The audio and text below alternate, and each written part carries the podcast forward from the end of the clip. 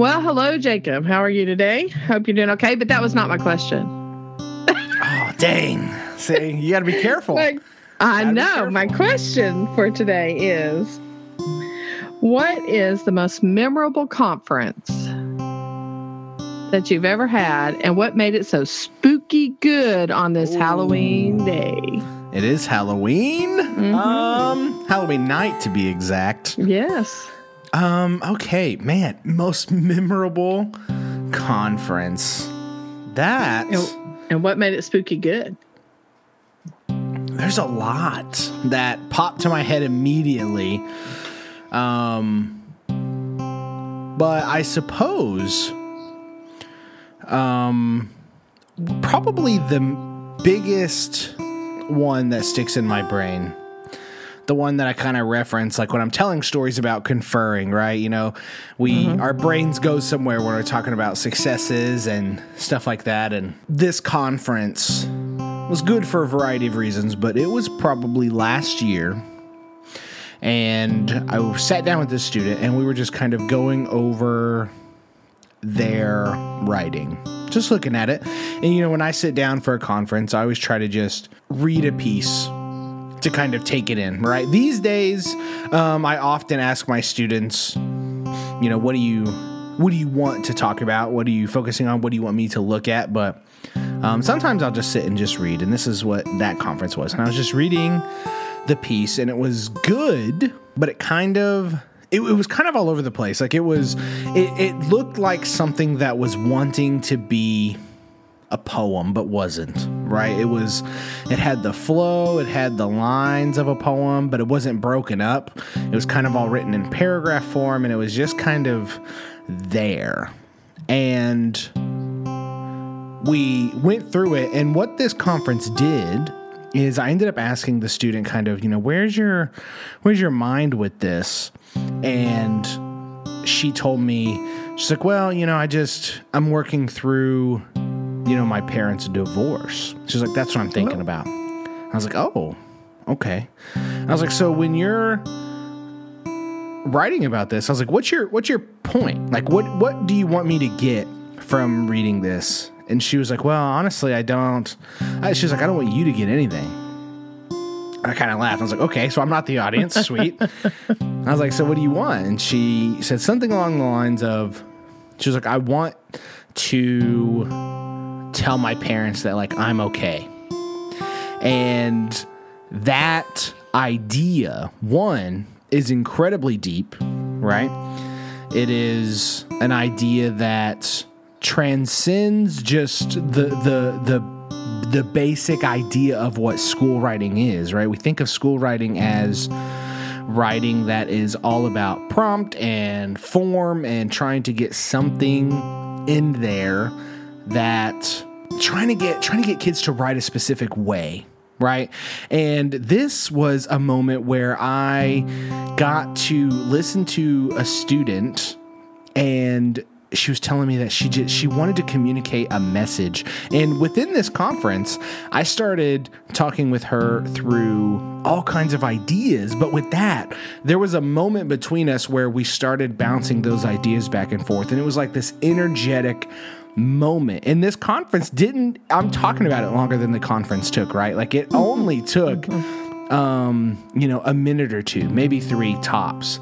But that conference was so emblematic of what a good conference feels like um, when a, when a student is honest about purpose and I, in that moment i was in i was in a mood right? Because i think some of these conferences are dependent on our moods. I was in a good enough mood in a in a in a problem solving mood to where we could really dive in and i knew exactly what to say. I don't know what i told her. I couldn't repeat it verbatim here.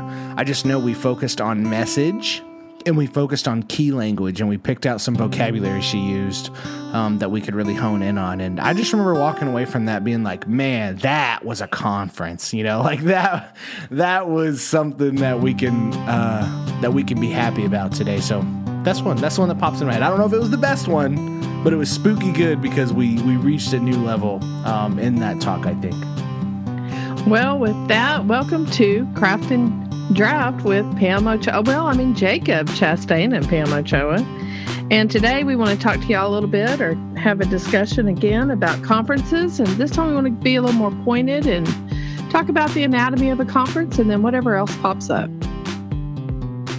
There were some things in that uh, conference that you just mentioned that I felt um, might go along with some of our conversation about the anatomy of a conference.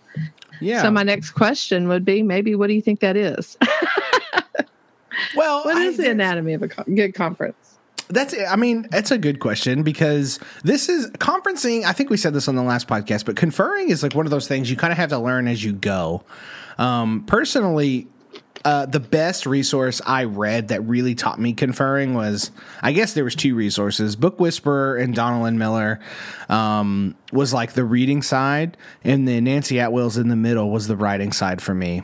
And reading mm-hmm. both of those um, changed how I approached. Now my my writing one eventually evolved from with Lucy Calkins and Linda Rief and Regie Routman and all the way up to uh you know obviously Donald Graves and stuff like that. So you have like that one evolved in so many different ways and continues to evolve, but I don't know, like I feel like the anatomy for me, and I'd be curious what your answer is. The anatomy mm-hmm. for me is it changes depending on why I'm talking to that student.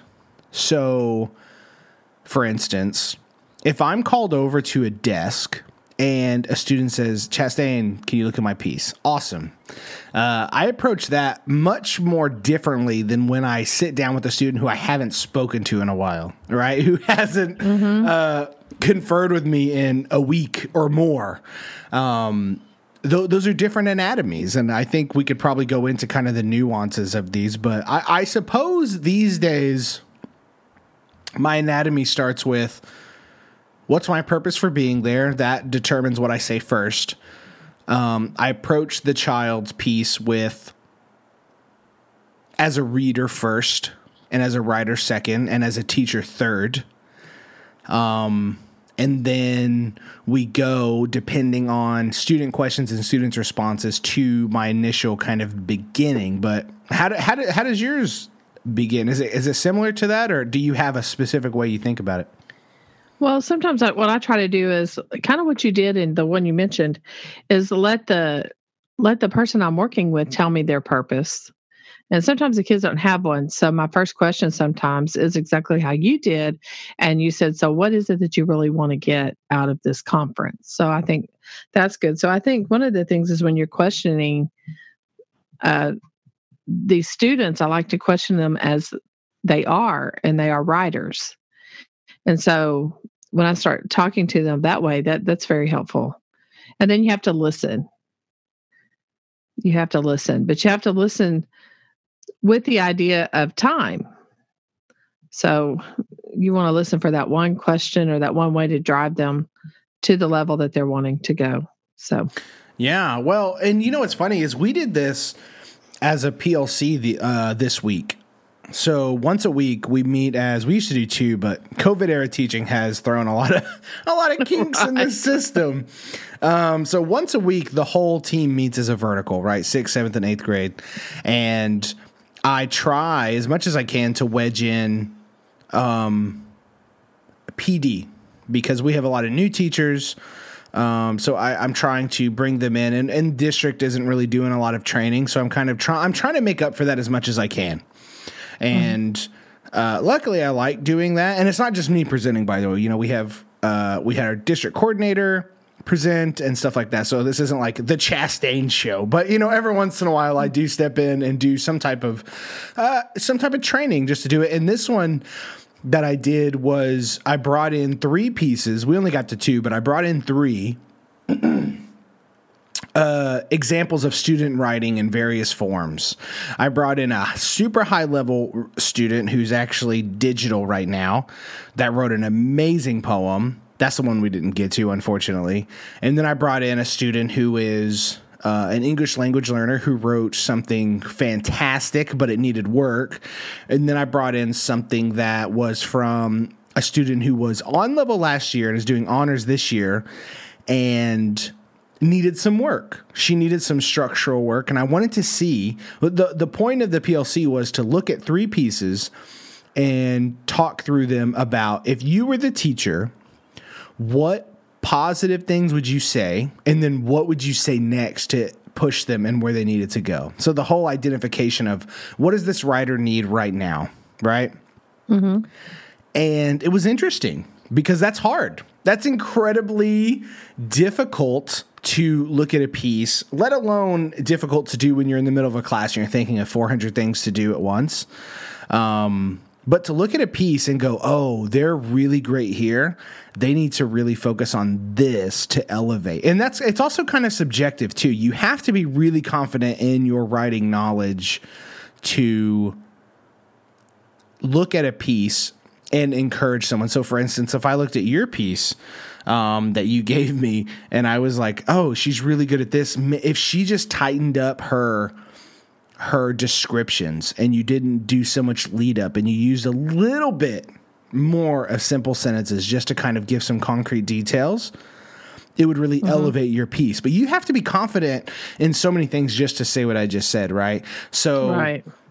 that uh, was a really good exercise for us to do just as a team because we kind of got to model, but I got to show like I don't I, I don't have the answers all the time. So like I listen, like uh, there was teachers who pointed stuff out in the piece that I didn't notice. Um, and I was like, oh, that's great. Like that was like a really good observation. I like jotted it down and I actually used their comments in my conference with that student the next day when they came back into my classroom. So, um, I kind of forgot the origin of why I was telling this story, but the but like that whole that that that idea of reading something and then I guess that would be the anatomy, right? Like getting to the point to where you can offer a suggestion that not only encourages them as a writer, but improves them as a writer. I think that is the whatever anatomy you use, it needs to be those two goals. Yeah, I think the results are definitely important. But not only as a teacher do you need the results, those kids need to know the results. I mean, they need to feel like they're getting results from this. And I think the more that they do, the more that you do and make that available in your classroom, the better it gets. So uh, I like I like what Penny Kittle has to say a lot of times about her conferences, where she listens and in, and then she asks a lot of questions from from them you know where are you going? But then uh, the other thing she does is she brings in her own writing. And i think you said this the other day is that she not only brings in her writing if it gets kind of she asks them what do you think about this? You know if they don't know what to say. And so she models with her own writing. Another thing i like to have when i have with me is i like to have some books there just regular old books, nonfiction, fiction, any kind of books, just have a little stack with me. It's because a lot of times what I'll find is uh, an example. Like I can just, if I want them to do a certain type of, uh, like you said, simple sentence, or I want to show them like with description or like when they're doing dialogue, for example, if I'll notice that they just run all their dialogue together that might be something, you know, well, let's see what this person does with their dialogue. And I'll just pull it up and open a page. It looks magical, but I kind of already know where some of the stuff mm-hmm. is. But anyway, I'll, sometimes I just open a page and I'll say, you see, there's a little bit of description, a little bit of dialogue, a little bit of description. Look what, what they made short. Look what there's, what's long. So sometimes I, I do that. So I make sure I have some resources with me to help me uh, guide them. Well, and that I, I one you and I I think do that almost exactly the same, which is specifically for dialogue because dialogue is something mm-hmm. that's everywhere and if kids are reading any fiction at all they're running across it right? And they've seen it over and over again but but but without fail kids try to run dialogue together. They put it all in one paragraph. They don't right. they don't drop it. They don't close it. They don't punctuate it. And for me um, I, I I've had I've changed the trajectory of writers just by simply saying, "Hey, uh, you have a lot of talking here." There is a reason why we punctuate dialogue a specific way. So open your book that you're reading and just open mm-hmm. to a page mm-hmm. that has talking on it. And then they open and I go, What do you see here that you're not doing? and and sometimes they're able to point it out, but sometimes they're not. And I show right. them, and then after that, if I need to guide them a little more, I'm like, okay, so look at this. And then once I show them how there's a paragraph break at when people change talking, uh, or, or when the person who's talking changes. I go, why do you think the author does that?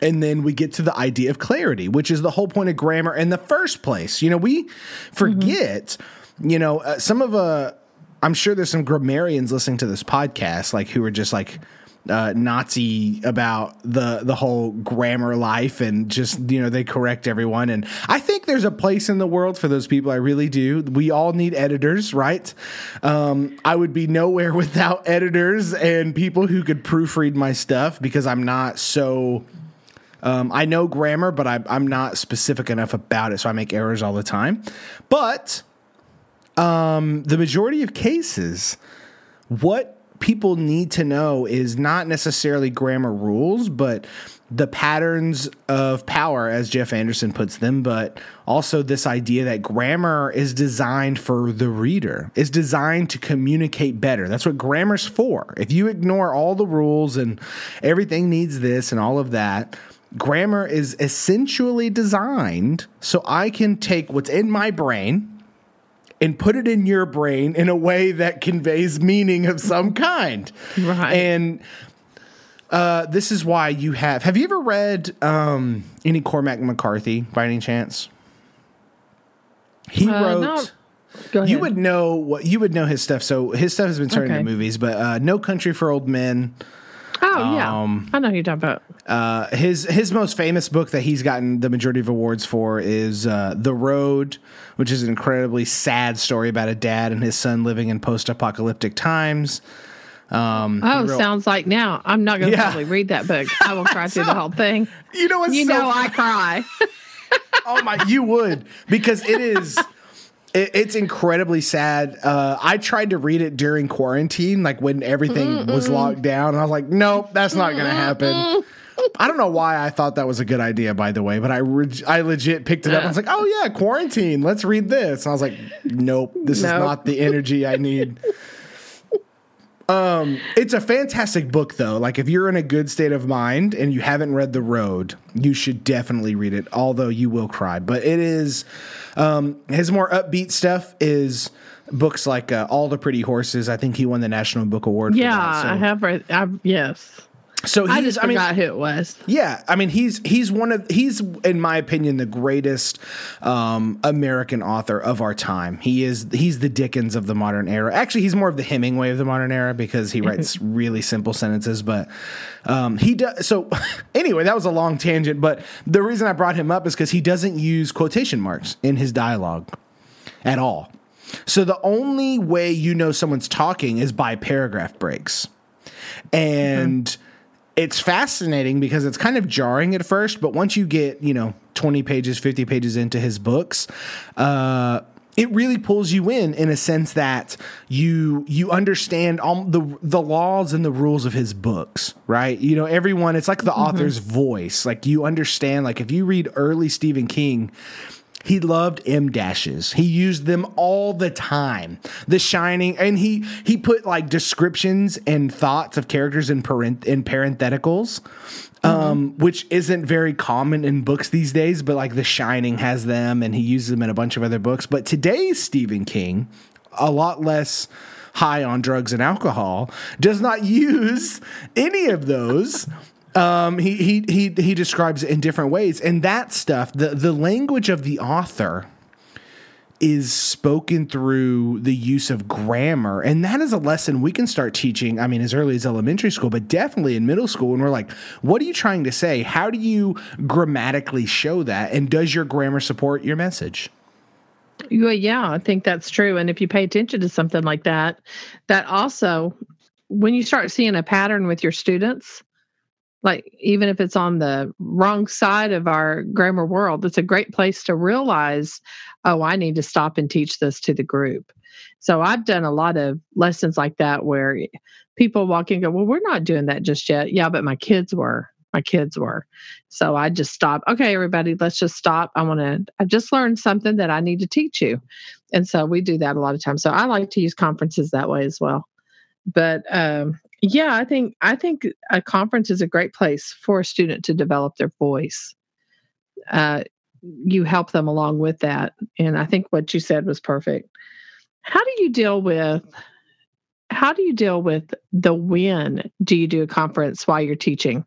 I mean, do you have a certain time in the writing where or in the reading where that you do a conference? I mean, do you just conference all the time? Is it willy nilly? Or do you have a specific time and place where you make sure you conference? Are you very intentional about that or not? Or what do you recommend? Um, I am far more hands off with reading.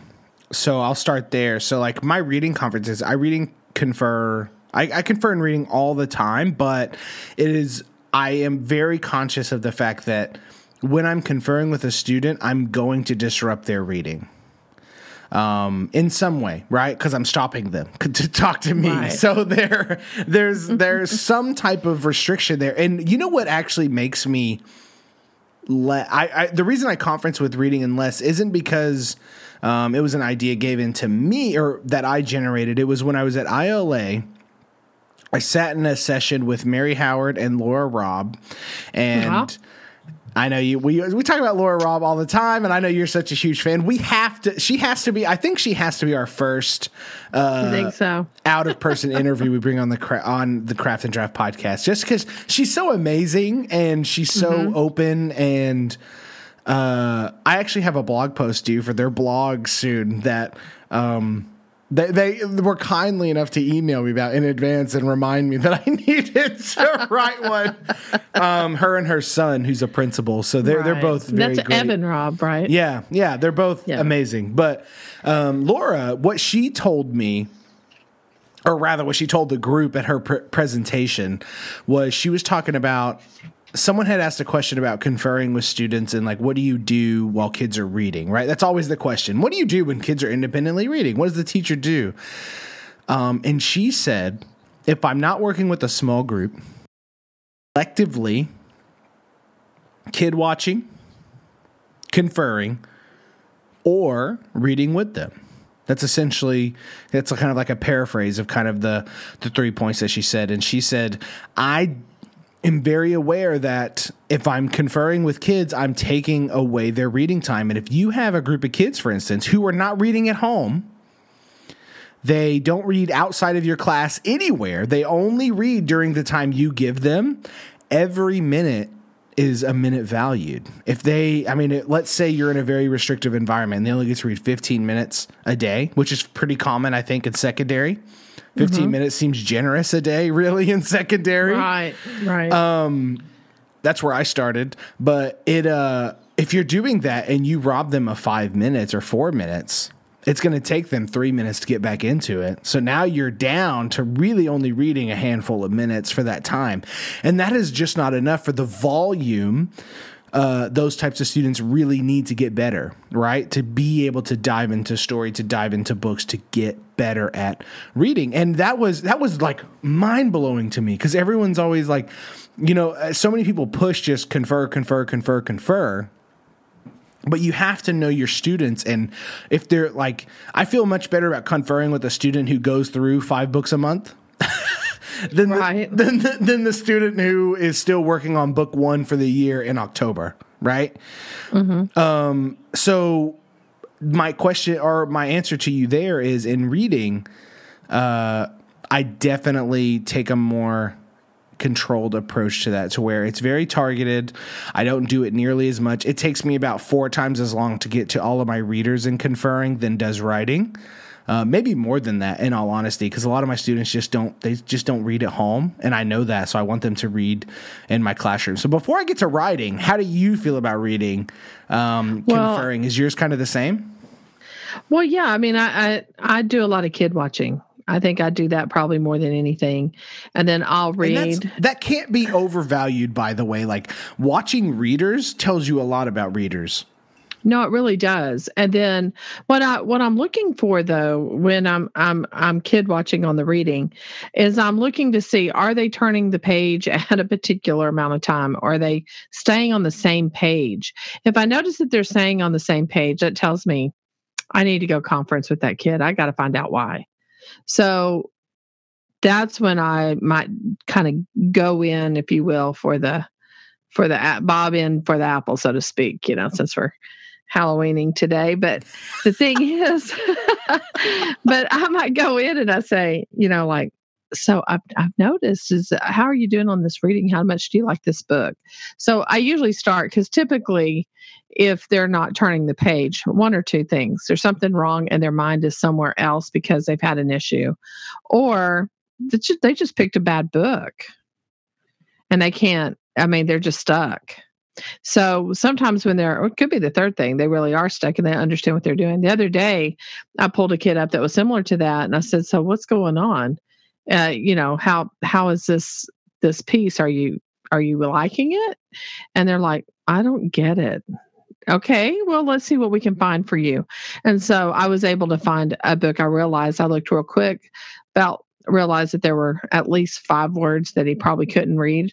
And I went for a lower level book. And what it was that sure enough, he started reading a book. It was similar on the same topic, you know, same type of topic, but I went and got him a new book. So I try to look around and see what they're doing, take notes, etc. Uh, you know, kind of mental notes mo- mainly. Uh, when I was new at this, I would take, I would actually write down all my notes, and I probably should do that more. I'd probably be more specific, but I don't. I, it's more like in my head. And then, uh, or if they're like really moving through a book, you know, that's another little flag. Either they're moving through the book because they really are that good, or they're moving through the book because they're wanting you to think they're reading. So I might go into that one because I figured I'm not interrupting what's not happening.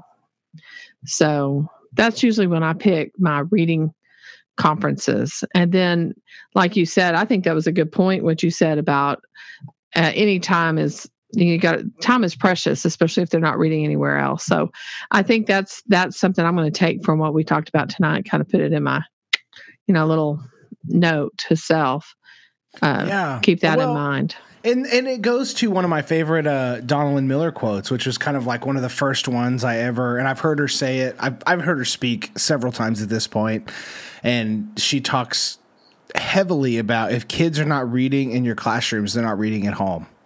And I, I, I believe that to be true to such a degree. So I have um, one student that I'm thinking of right now. She isn't an avid reader at all. She's very good at reading. She's very uh, she she knows her stuff. She has some difficulty in some parts, but for the most part, she is not what you would consider a struggling reader, right? She doesn't have a reading life. She doesn't have books at home she's busy. She plays sports. She goes to tutoring. She's always trying to get her grades up, and she has a crazy like home life, right? She has like family members, all that stuff. Um, so her she will she usually doesn't read at home, and I know that because I had her last year. And in this year, she's she'll read. She read uh, the Poet X recently, and was blown away by this book. She connected to the character. Um, she, I mean, she loved it. She read the whole thing in like a week, and I was like, "Sweet, got you right." But then it took me a while to find her another one and all this other stuff. But once I did, I know when she's into something because I gave her several books before that while she was transitioning into like another one, and I knew she was not reading at home because she wasn't moving. Right, I was just kind of watching and I walk around like, oh, she's on page 25 today. And then three days later, oh, she's on page 35 today, which means she's only reading a handful of pages. And that means right. she's only reading in my room. And I resisted conferring during those times and just kind of rather kid watched, as you say, uh, because that was giving me the data that I needed. And I think that's kind of where that comes down to, at least for the reading conferences what data do you really need? If if kids are struggling, for instance, like if you have a kid that's kind of been floundering through a book for a month, and they're not anywhere near being done, that's when you kind of really make sure to have a targeted conference and find out why. Is it because they're not into the book? Is it because they don't understand the book? Is it because they just picked one because you want them to read and they have no idea what to read in the first place? So they just picked up something that looked okay and they think if they stare at the book, the teacher's going to leave them alone, right? Um, that inf- it's it's like deciding what data do you need do I need to talk to them about how what their characters are doing today? Or do I just need to find out if they like the book at all? Do I need to find out if they're bored or do I need to find out if they don't understand, right? I think mm-hmm. as a as the educator, you almost have to be like what information do I need to move this kid forward in their reading? What's the best course of action to get that? Sometimes it's a conference, sometimes it's watching, right? And just figuring right. out how often they turn the page. And this is me thinking out loud at this point, and I'm like, yeah, this sounds great. This is exactly this is the information that I this is kind of what I do like subconsciously. And this is this is why this process is so hard to describe to administrators, by the way, because it's not exi- it's not a, a, a perfect science. Right. Well, and another thing that popped into my head was Cris Are you familiar with Cris Uh, she's so. she's a she's a a writer teacher out of Colorado, and she's written some books. Uh, but one of the books, wow, all of a sudden I lost the name of it. But anyway, she, um, she's the one who created some fix it fix up strategies, things like that. But one of the, I went to one of her conferences one time, and uh, she talked about how smart kids fake read because they know the teacher's going to give them enough of the information that they can fake the answers. So they never read the book. And uh, and so what they do is they read the front, they read the back, they read a little bit in the middle, then they do whatever they want. And they don't read the whole book. And I thought, well, that's something that you want a kid watch for as well, because you want to move the smart kids along as well. So sometimes they don't challenge themselves and they already, so, so that's one thing to, you know, they also have trouble at times. So you want to watch for that as well. So that was something Cris Tovani talked about that. Yeah. Well, I think uh, I love that comment because I had an academic coach who is no longer the academic coach at my campus. He found a really great job and moved on, but he helped me a lot through my teaching. But he was never 100% sold on students independently reading. Ever. Oh, right. He he never. I think I had some conversations with him. I know yeah. who you're talking about. Yeah, and, and you know what's funny is he's he's one of the best educators I've ever met. Mm-hmm. I think he's one of the smartest people. I, for 100 percent, very no. Um, I, I'm still friends with him today, but we would disagree on the power of letting kids read. And early in my career, and early in my career, specifically dealing with letting kids read for 15 minutes a day, 20 minutes a day, um, he would push back. And he was like, at this time, I had maybe two blocks of honors, and the rest of my kids were on level. So basically, and and it wasn't a block, so I only taught the reading side, which is how our district was for a while. Right. Um, so in in two classes I had great readers and the other classes I had struggling readers and he would be like, "Well, this is what's happening." This was his pushback. He would say, "Your smart readers are faking reading until they're done. Um, you have some that are reading, but he was like, most of them are just going to kind of fake it and go on and, and, and move on with their lives and be fine. And you won't know the difference because they're already good at reading to where any question you ask them, they're going to be fine. He was like, your struggling readers will also fake, but now they're going to wait for you to scaffold whatever you're doing. So you're going to think they're getting better in reading, but really you're just scaffolding up. And as a young teacher, I did not have a rebuttal for that. I just kind of really hoped that Donalyn and Penny Kittle and Kelly Gallagher were guiding me in the right way. Like I was like, I was, I, I was like, yeah, I really love their books. I hope I'm going in the right direction. And at this time, in all honesty, like. Um, it was around that time I took Abydos training with you, where you were one of my trainers. So, oh. uh, Mm-hmm. it was also like, well, I, I trust Ochoa and I trust Abydos, and all of this makes sense, but I can't fully articulate why that warning isn't 100% warranted. So, as my as my past trainer, Miss Ochoa, what would you have said to to I mean you, you kind of mentioned to, it to your academic the, coach. Yeah, you kind of mentioned it in the fix up strategies idea, but when people push back and say this reading time is really you know, there's few kids benefiting from that. What's your what's your response to that? I think a lot of times you're uh the kid watching, of course, and knowing and being aware of those behaviors and then you look for it and then you try to thwart those behaviors. I would also say, but yeah, I think when you talked about that this is the only time some of these kids read, you cannot not afford the time to give them to read. And one of the things that these kids need more than anything is time uh, to do the work. And if our work is teaching them how to read, they need to be reading. Now, granted, those are some issues that come up. So, what you want to do to address them is you want to have a plan. So, if if I've got fake readers, or like you said, or if I realize I'm scaffolding too much, it was funny because you know I too have was an academic coach, and there was one time uh, questioning is very important. And the wait time is very important. And there's nothing more powerful in a classroom than wait time. There just isn't.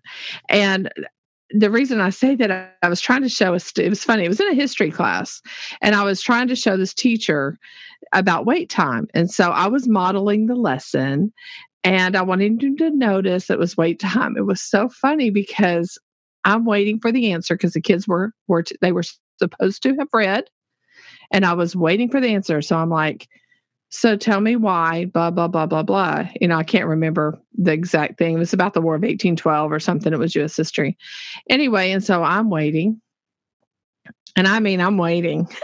so he's like, he kind of goes, Oh, come on, everybody. Y'all know that was the War of 1812 and I'm like, and it was so cute because the girl goes, this little girl right in front of me, she goes, You wanted us to answer that, didn't you? And I went, Yes. But see, I think what happens is uh, these kids who fake read know that we're going to, we're about to give them the answer because you got to put the power i mean the power you need to maintain that power of wait time and you got to trust the fact that they can't stand it either and somebody's going to answer and you got to almost outweigh them and if it's too long for you, don't give them the answer.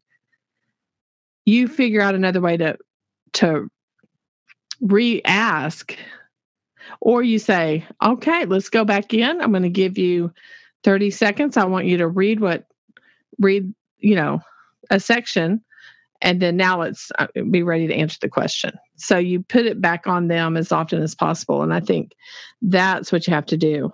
And I, but what happens is we do. He's right. We scaffold. You know, we scaffold to the point that we give the kids the answer. Yeah. You know, it just well, it happens all the time. Well, and I think you know now, uh, in my you know this is several years at this point. My response would be, "You're hundred percent right." However, I'm aware of that, and that's what I'm trying to teach against. I'm trying to help the teacher. I'm trying to catch the kid that's so good at reading that's kind of fake reading and, and walking their way through the steps because I want them invested too. What I'm doing as a teacher is not serving that kid that is so extra and so good at what they're already doing. I want to give them a book that now I can invest them naturally, right? And mm-hmm. they're going to consume that book and they're going to run with it and they're going to do that because part of the problem might be they're the unfortunately in middle school it's like this weird middle ground. You have kids who are ready for higher level books and we just don't have them in our libraries in general right? Like no we don't. We, we have a, a good balance i think especially in our district but there sometimes like i have kids i'm like yeah you're ready for like i mean adult books. I mean not like that type of adult if you know what i mean but like you know like higher level like yeah, higher level just just like in like more mm-hmm. thought better better writing better execution like all of that stuff. Like you're ready for kind of the next level of fiction. And sometimes with the the lower kids the reason they fake read and kind of wait is because you know we scaffold because we're told to do that and stuff like that. But a lot of the times we just never find out why that kid is struggling and don't hand them a book that they can tackle on their own. We have to remember that independent practice is not about pushing them, right? Independent practice is about getting better about where they're at and then slowly right. moving them up. You know, I don't know the original quote of this, but it's like every book a kid reads is a book towards literacy. So if they're reading Amulet and as a sixth grader and they need to read Amulet 400 more times, then that's 400 books of reading into literacy. It's the same thing for Diary of a Wimpy Kid. We've heard middle school teachers gripe that kids read Diary of a Wimpy Kid all the time. But it's like if they need to read that to get comfortable with books and to make it through something, then let that's where they're at. They will they will let you know in behavior or vocally where they need to go next and that's mm-hmm. i think that's kind of where the heart of what we're saying is. It's like i think the the anatomy to go bring it back to that original question the anatomy of a reading conference is where are my readers at?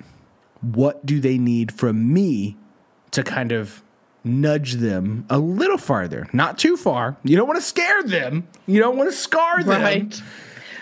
Scare them or scar them. But just right. far enough. So let's let's pivot a little bit let's get to the writing side of this conference because this okay. is where this is where I'm a little bit more all over the place. So you asked the question of kind of how do you approach it? Do you have a specific place? Do you have all of that? And in my writing conferences, so the way my class runs is they come in, they write the standard down in their craft book.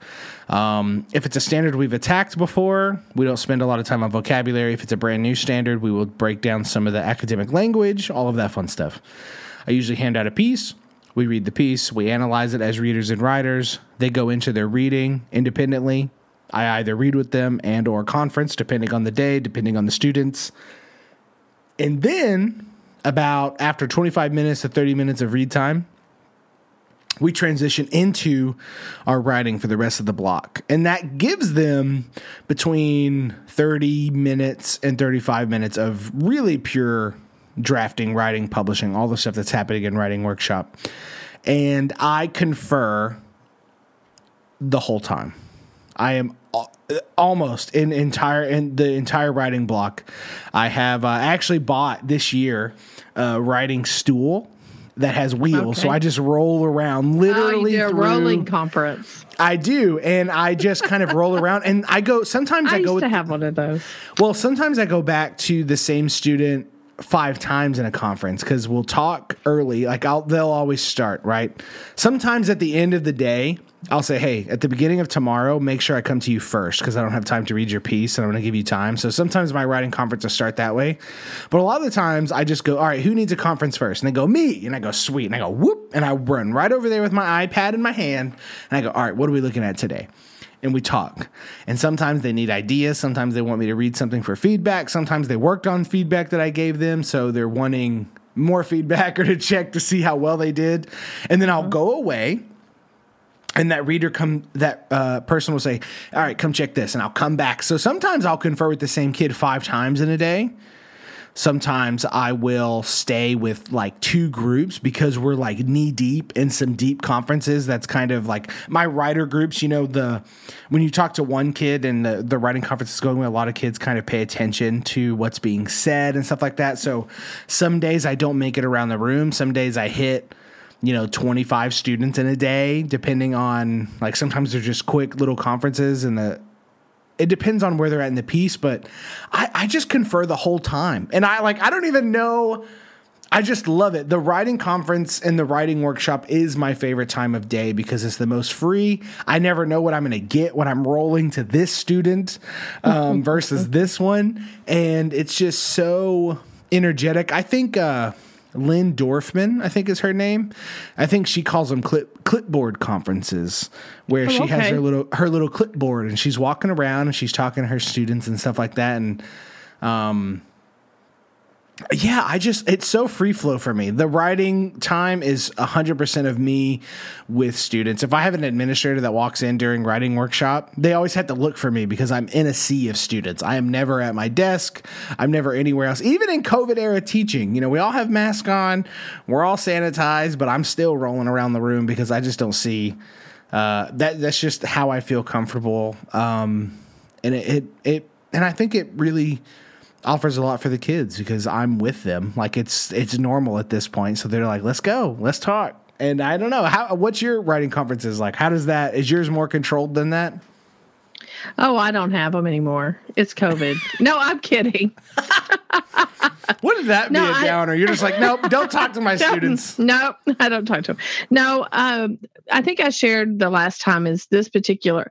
Well, at this school, you know, I've, I've had them where I've done what you're talking about. Like I had a, I had a, a bench and I would just take it with me and I would sit right next to the student and I would get out there in the middle of them. I, I still walk around and then I'll pull up a chair beside them. They pretty much have a chair between each, like it's every other seat, but have them at tables. But the way our our chairs are created rolling around is not something i can do now so uh, so that the the way the classroom or the furniture I'm allowed to have has made a big difference in my conferences. So uh, last year I had it I had a, a conference table, but I've had to spread everybody out, so I had to get rid of the conference table. So I moved.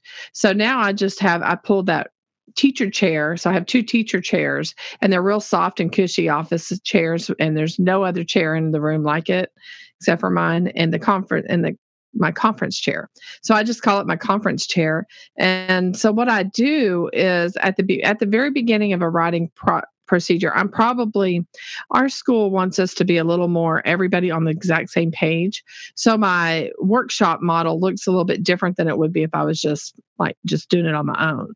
Because if I was doing it on my own, I think it would look more like yours, where I I might have a table of readers over here, a table of writers over there. It might look more like Nancie Atwell's which I modeled everything. I even have, let me tell you, Nancy Atwell.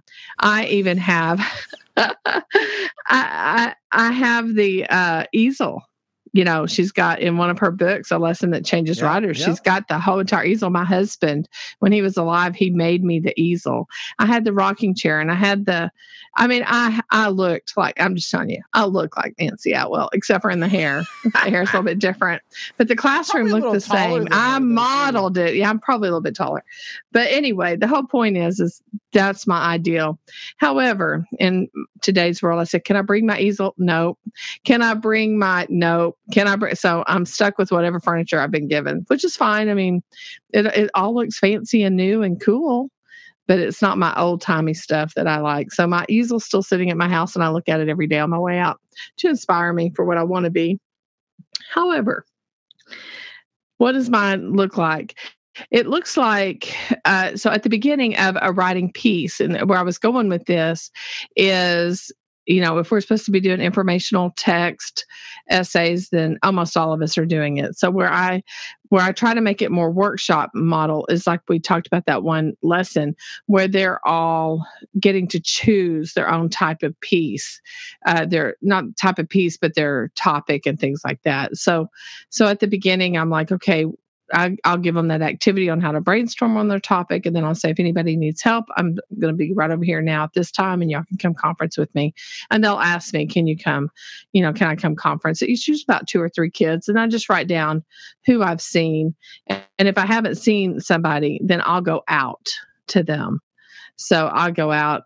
Um, I try to go out at least. When I say out, I'm I'm always walking around my room, except for when I say, "Okay, y'all can come sit in my conference chair if you you know, and I'll sit down in my spot for my conference and then I'll have, and I'll be writing myself, you know, writing whatever I want to write and then, you know, in my notebooks and then I'll have them uh, come see me.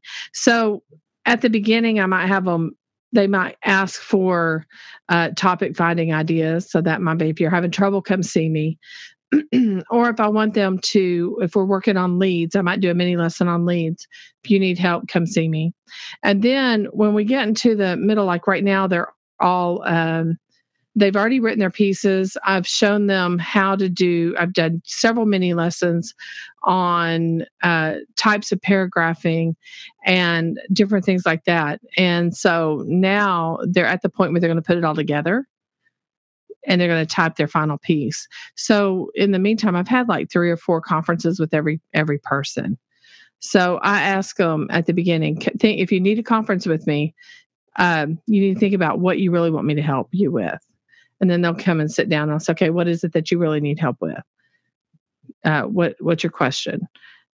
And they'll say, well, I don't know where to start, and I'll say, okay, well, read your start to me. Let's hear it and then I have them read those sections. I don't have them read the whole piece anymore. I used to do that, but it made it so long I couldn't get to other kids. So I have them read the parts that they want me to hear, and I make them read them to me, where I don't, I don't, I'll look at it while I'm reading, but I want them to read to me because I think they get that practice of reading and hearing their own words. So I don't know if I've I answered think- your question. No, you did, I, and you gave me a good idea. I need to do more of that. I need to have because in, in my uh, reading conferences, I will have students read like a passage they like or like a paragraph or something like that, just to kind of you know listen to fluency and listen to how they're phrasing stuff and maybe uh, help them that way. Like if, especially if they're struggling with comprehension, like are they reading phrases the way they need to? I don't do it in writing so much, so I, that's definitely something that I need to do. Is like, okay, you read this section to me. Like what? Like because I've had students who are like, I don't like this stanza. It's like, okay, let's read it out loud.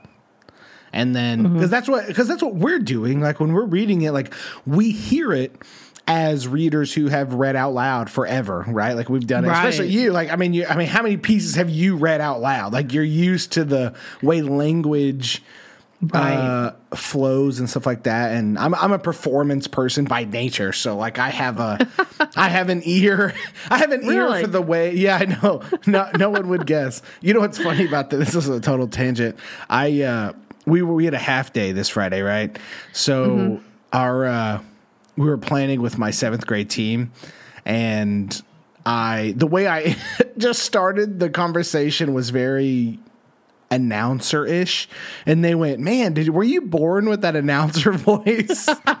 and I was like, "You know, I kind of was, but it's been it's been worse since I've done podcasting for so long because, like, you know, now it's just like the moment a camera's on or if I'm presenting, I'm like, "All right, guys, this is what we're doing today," and it's just it's just kind of who I am. But this mm-hmm. this idea of giving kids time to read their own uh, writing is um, that's good. That's a great idea because there's a reason it sounds funny in their mind, and sometimes they might just realize they're missing words that they thought they put in there because you read stuff a certain way.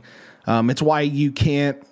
At a certain point, you can't edit your own work because you read what's supposed to be there, not read what's there. Right. And if you hear them pause and you're like, well, you paused when you read that to me, but I don't see the punctuation here that Yeah. tells me you should have paused. So how would a reader read that? Let me read that how how somebody was just reading it would read it and then I'd read it to them. And they're like, "Well, that's not what I okay." So, but you know, the, most of the time if they have already if they come to me with a question in mind on what they want to improve, then I know for sure that they're already self-analyzing. They're analyzing their own writing. They're they've already read over it more than once because they've had to read over it to figure out what it is they want. And sometimes I will actually say, um, Jacob, I need you to come over here right now, please. And I don't say it like that, but Jacob, can I see you, please? Uh, make sure you bring your and and then somebody else like I need to see you too. So sometimes I'll break. I'll, just make them come see me, and then that gets them used to it. And I'm like, so I've noticed, blah blah blah. And uh, so, how's it going for you? Tell me about your writing. You know, how's what we're doing right now? How's that helping you? And then I, sometimes I've found kids by doing that. I found that they were stuck, and um, all of that. So it's kind of neat. I enjoy it. I mean, I just think it's a lot of fun to watch the kids light up when they realize, oh, I didn't think I could do it that way. Oh, and then they go back and it's okay. Uh, show me tomorrow how it turns out. So Well, it's kind of neat. And it's this whole like if if people get anything from this episode, I think it's like I, this stuff is is what excites me. You know, like I don't and, and this is why planning has become increasingly more difficult because you know, when you sit down and you write quote unquote lesson plans, mine have become almost bullet points of okay, I saw my students doing this on Monday. So Tuesday, I want to show this, and this is what I'm looking for in their conferences, right? And it's mm-hmm. it's so much more. The way I think about my lessons are so much more responsive to student need than curriculum. Like, you know, we don't.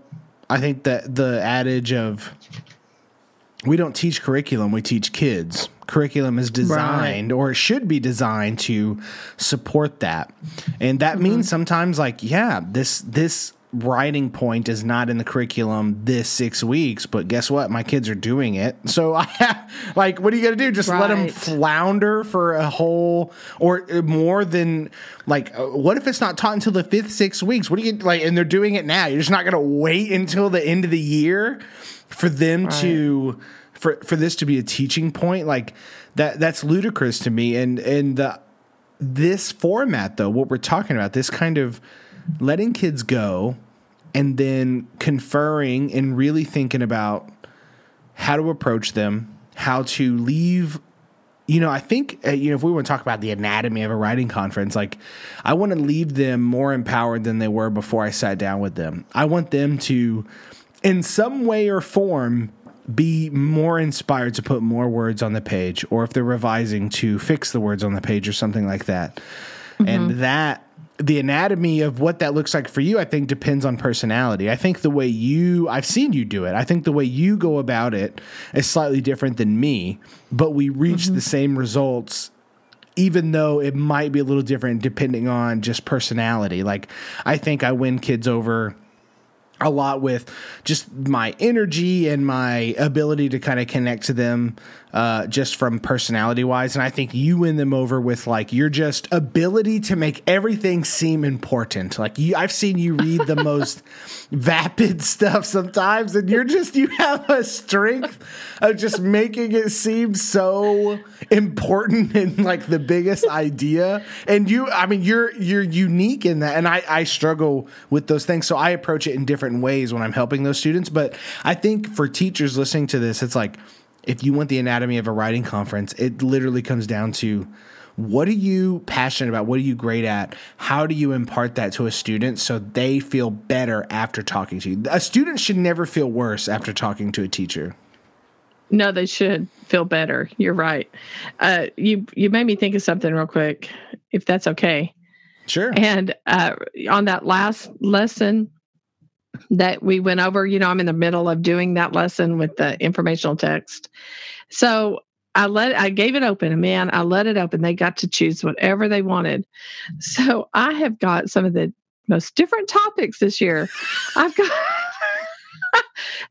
a seventh. I have a seventh grader writing about real estate. okay, wow. y'all can't see Jacob right now, but his face is looking what? All right. I mean, real estate. And so when you're talking about making that sound, so I had to, when she told me, this is a I'm, I'm doing real estate. And I was thinking, I mean, I had to fight that face.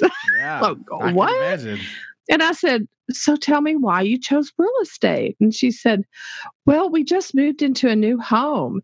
And the lady that was our agent, she gave us our dream she helped us find our dream home. And I want to do that one day. Go figure. Go well, figure. I mean, and I said, that talking about making something there, I didn't know that was that important. I mean, a seventh grader, but what if I yeah. not opened it? Sure. Well, also on the on a side note, shout out to that agent because you know that's their slogan of some kind. Yes. like their their marketing is so good that, that they have a seventh grader using it in their writing. that's true. But the whole thing is she's like, I think that's what I want to be. I mean, I've got them, yeah. I've got one kid, he's doing TikTok, and they're like, Oh, you did TikTok? And he's you would think he's talking about how he likes TikTok. He's actually his angle is uh, is social media such as TikTok something we really need to pursue as young kids? And I mean, I'm like, okay. so talking about right. what's important, you know, so when you said that, it was like I've really had to think about some of these these uh, ideas that were not they're not simple ideas that these kids have come up with. Of course, I have your regular football and all that, but it's it's well, uh it's pretty neat to watch these kids work. I you know I think that's what this really comes down to is I think when you confer and when you trust the the conferring process and you and you trust workshop in general, what mm-hmm. you find out is the majority of kids are thinking like they're they're I mean they're learners. Like we forget like like kid like sometimes i feel like we have this notion just as the educational community and parents in general and just adults is like kids don't learn unless adults tell them stuff. And it's just not true. Kids learn mostly by watching and doing. And then, like, the, there's such a small portion that they actually learn from being told something.